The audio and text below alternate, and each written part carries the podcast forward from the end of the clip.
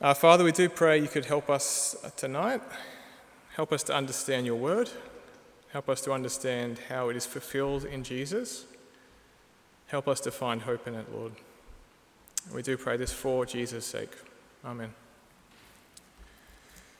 Uh, so I was looking through my old school books the other day, uh, and I found a bunch of drawings from when I was in grade one, and most of them were pretty sweet and pretty innocent, and pretty reminiscent uh, when I went to the Ekka, when I was playing with friends. Uh, but there was one that was a little bit more odd. I don't know if you can read that, but it's a drawing I did, and it says, During the holidays, I saw the car accident and I liked it. Um, I can't remember any such car accident. I certainly can't remember liking one.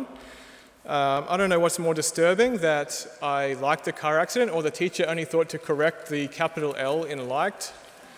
Uh, but I think at the very least, it's proof that children can think just a little bit differently. There's a quote from a book called The Little Prince. Uh, it's a lovely little book. The book starts with a boy telling a story of the time that he tried to draw a snake digesting an elephant. But none of the grown ups could understand his drawing. He said, Does it frighten you? And they said, Frighten? Why should anyone be frightened by a hat? Since they couldn't understand it, the boy drew the snake digesting an elephant again a little bit more clearly for them. Then he said this Grown ups never understand anything by themselves, and it is tiresome for children to always and forever be explaining things to them. I can't imagine how my five year old self would have explained that drawing to my current self, uh, but it just goes to show that children and adults can think a little bit differently. And a part of that is that there's something about childhood that's special, something that we find hard to remember, something that we lose. This morning in Isaiah, or this evening, sorry, in Isaiah, we're going to be hearing about two young boys who explain some very childish and very obvious things to a worried king, and how God was almost growing tiresome of explaining his kingdom to them that was so simple even a child could understand it. So, first up, we meet a child called Remnant in verses 2 to 9.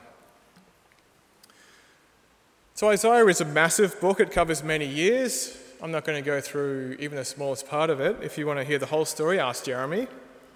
Uh, but the whole book is wrestling with the question of who should you trust in. All these powerful nations are threatening Judah, but you, should you trust in them or should you trust in God?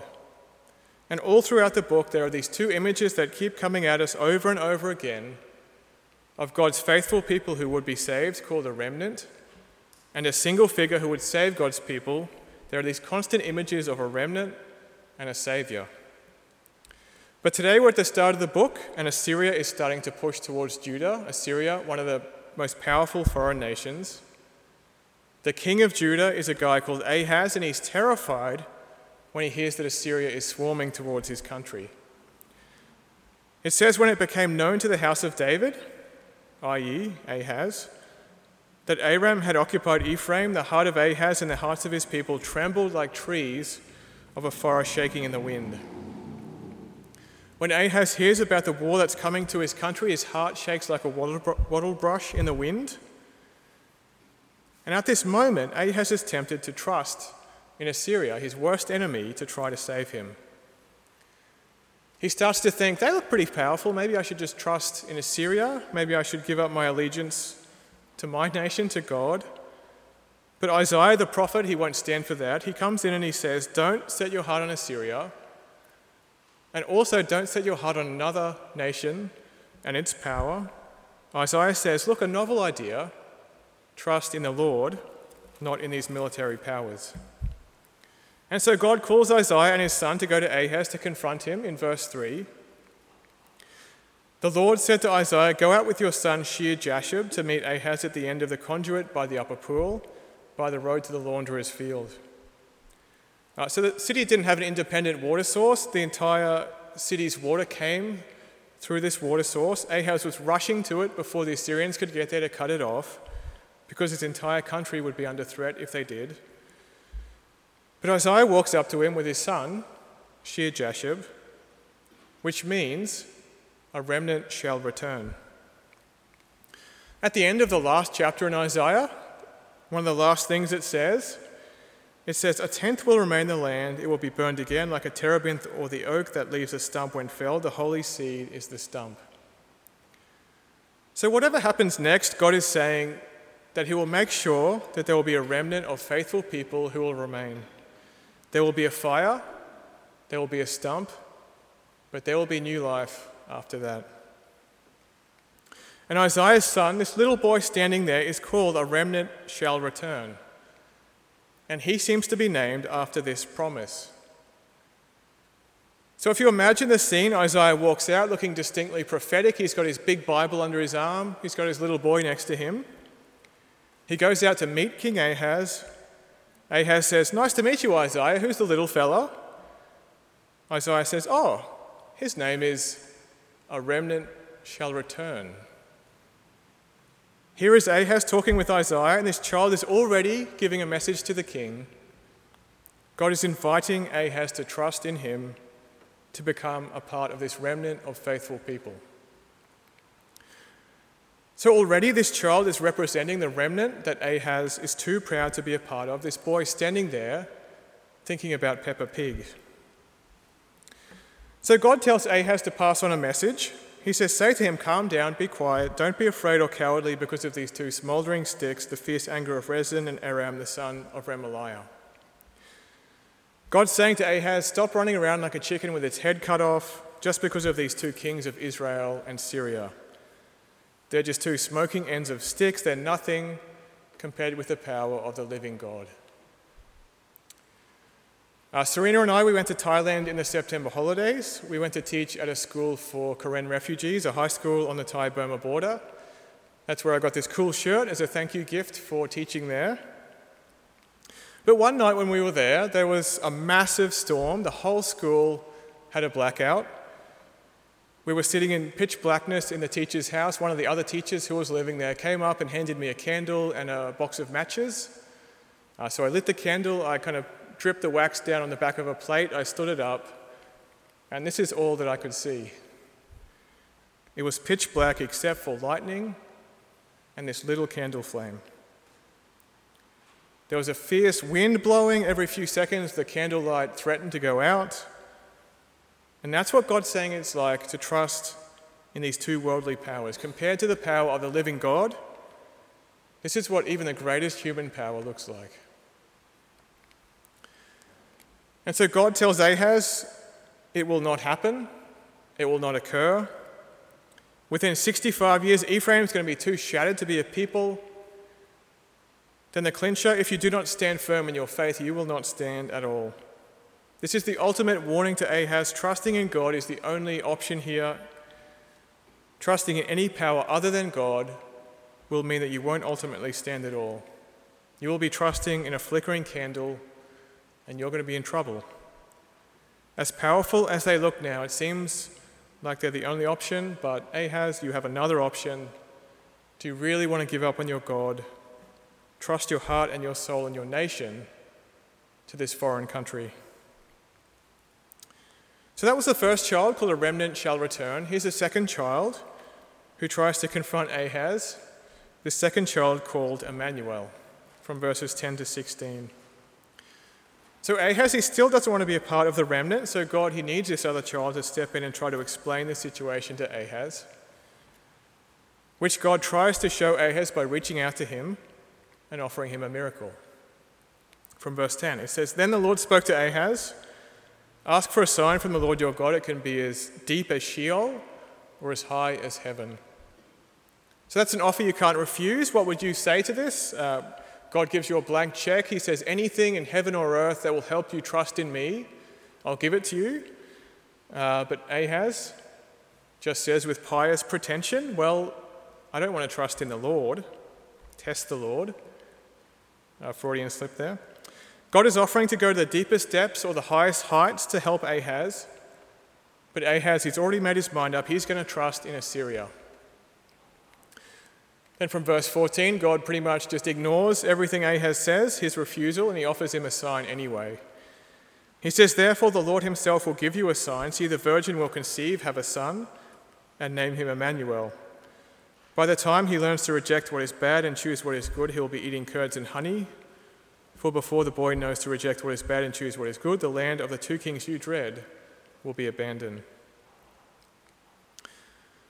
I was going through some old stuff the other day, as I said. I seem to be going through a lot of old stuff lately. Uh, I found a pile of baby journals my mum kept.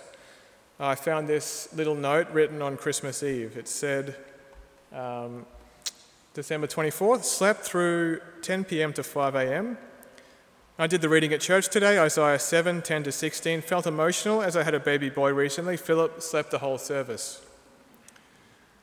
Um, I'm glad that I slept the whole service, I guess, uh, but uh, this was quite special to me when I found it. My mum passed away when I was 15. Um, the thought that she was reading this passage out that we just read uh, at church, she was getting emotional because she'd had me two months before. I thought that was pretty special, pretty beautiful. Uh, but I think for anyone, especially Ahaz, this promise should have made him break down in tears because it's beautiful and it's exactly what he needed.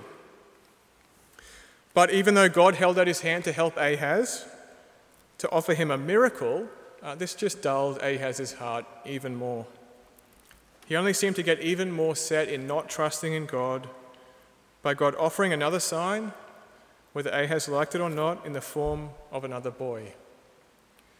And just like Isaiah's son remnant, this second boy is also an offer of salvation, but this boy is also a sign of judgment. Just compare verses 11 and verse 13.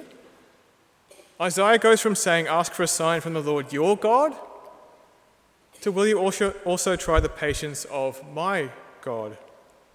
So somehow, when Ahaz denies God's gracious offer of this sign, Isaiah seems to switch. Isaiah says, Will you try the patience of my God? Not your God, Ahaz, because you don't want to be numbered with him, quite obviously.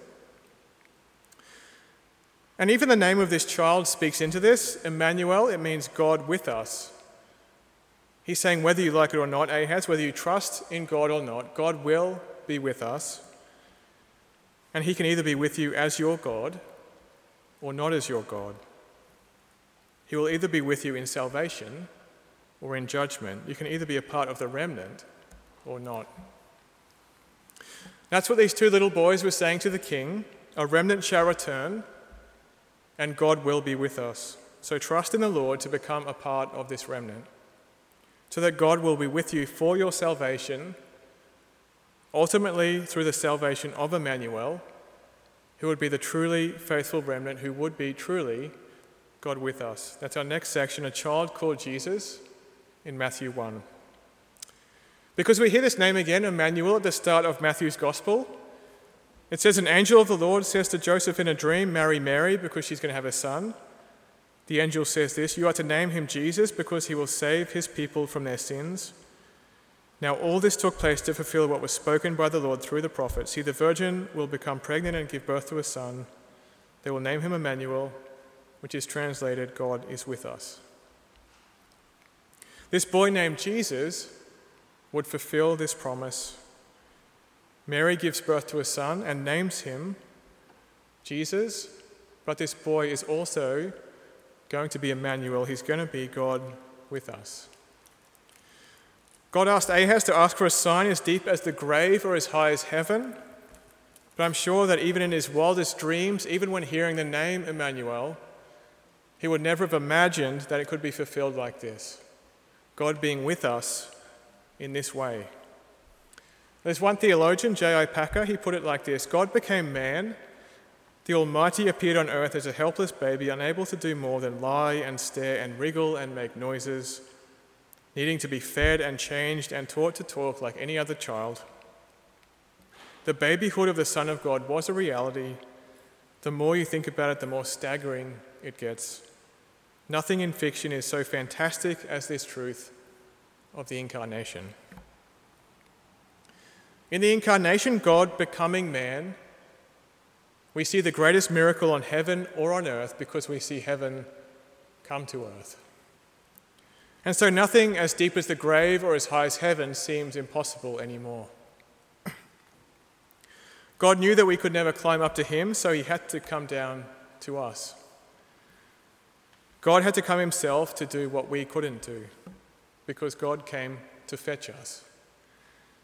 And that's what Christmas means for you and I. Christmas means that for us, because of this, there is all the hope in the world. When God showed up in Jesus Christ, he wasn't a pillar of fire or a whirlwind, but he was a baby. And there's nothing quite like a baby because even young children, they can do their own thing and run from you, but babies, they need to be held, to be fed. They're completely dependent. So, why would God come in the form of a baby rather than a firestorm or a whirlwind? Because this time he came not to bring judgment, but to bear it, to pay the penalty for our sins, to take away the barrier between us and him, so that we can live with God forever. There's a line in a carol, I'm sure we're going to sing it over the next couple of weeks. Hark the herald angels sing. It says, Mild he lays his glory by. So, what does that mean? It means he did it voluntarily, he did it willingly, he did it lovingly. No one forced him, it wasn't just a duty. Jesus faced unimaginable pain and death out of love for you. The incarnation brought Jesus near to us, he brought God near to us so that he can live with us. And every year, millions of people sing every Christmas, Jesus, our Emmanuel. But are they really with him? Do they really know him or just know about him? Because Jesus literally moved heaven and earth to become near to us. So, how can we truly be with him now?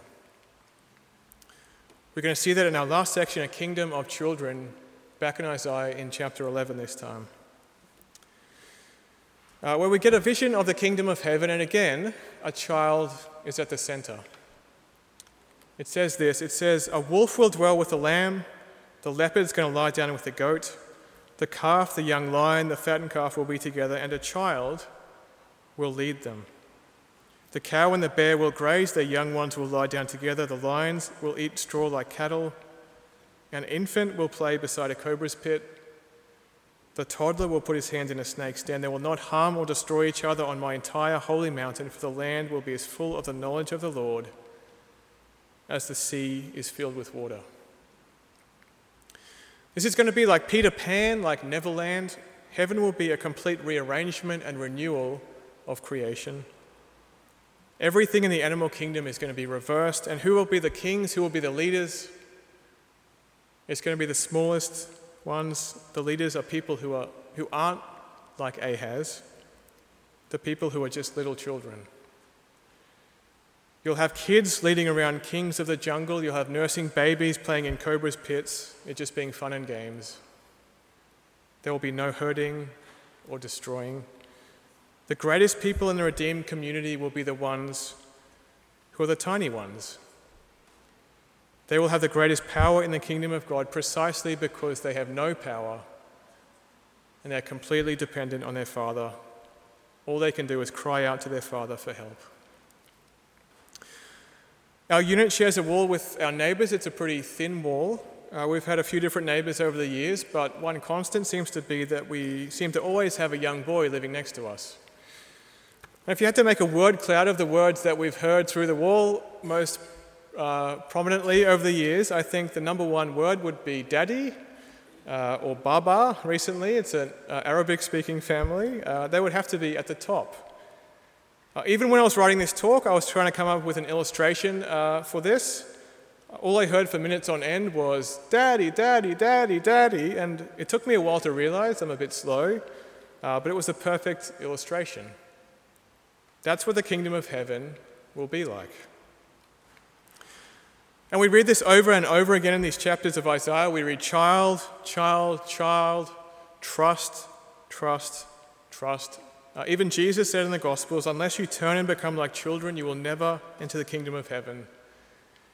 Therefore, whoever humbles himself like this child, this one is the greatest in the kingdom of heaven.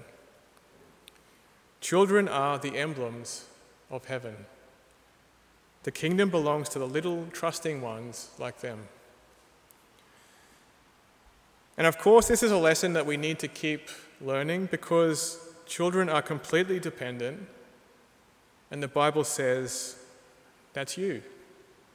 You can't give God anything to make him love you more. You need everything from his hand. So you might as well live as if that's true. You aren't so grown up that you should pretend to give anything to God to earn His love, because when the armies come, they're just flickering candles. The kingdom of heaven belongs to the little ones who walk humbly to God's Emmanuel, Jesus Christ, knowing they have absolutely nothing in their hands to offer. And I realize it takes enormous courage to do this because it means admitting that you can't save yourself. You have to trust everything to Jesus. Uh, but this attitude is the way to get everything that Jesus brings into your life, all the comfort, all the hope, all the joy. And it means that Christmas truly is for everyone. It means that God has already come down to us to identify fully with all the little ones, with the poor, with the needy, he came down to us as far as he could, he could come through coming as a helpless child who ultimately died to save all those who trust their lives to him. So, all we need to do is rest our hearts in the arms of our Heavenly Father.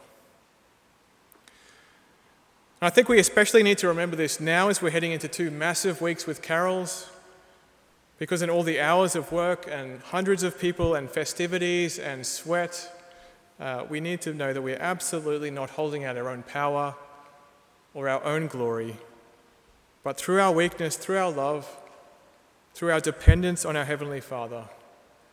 That's how our wider community, how they're going to catch a glimpse of the goodness and love of our Father. Grown ups never understand anything by themselves. It is tiresome for children to always and forever be explaining things to them. Let me pray that for all of us right now. Lord God, you were our maker, but you became one of us. You are the bread of life who hungered. You are the fountain of life who thirsted. You are the healer who was wounded. You are the life who died. We praise you, Lord, that you did all of this for us. Lord, may our souls awaken from their dreams and see salvation in your great gospel. Your glorious Son becoming nothing so that we could have everything. Father, we know we have nothing to offer, so we just rejoice that you have done it all. Help us to trust in you for all that we have. For Christ's sake, we ask this. Amen. I'm going to call the band up now for our final song.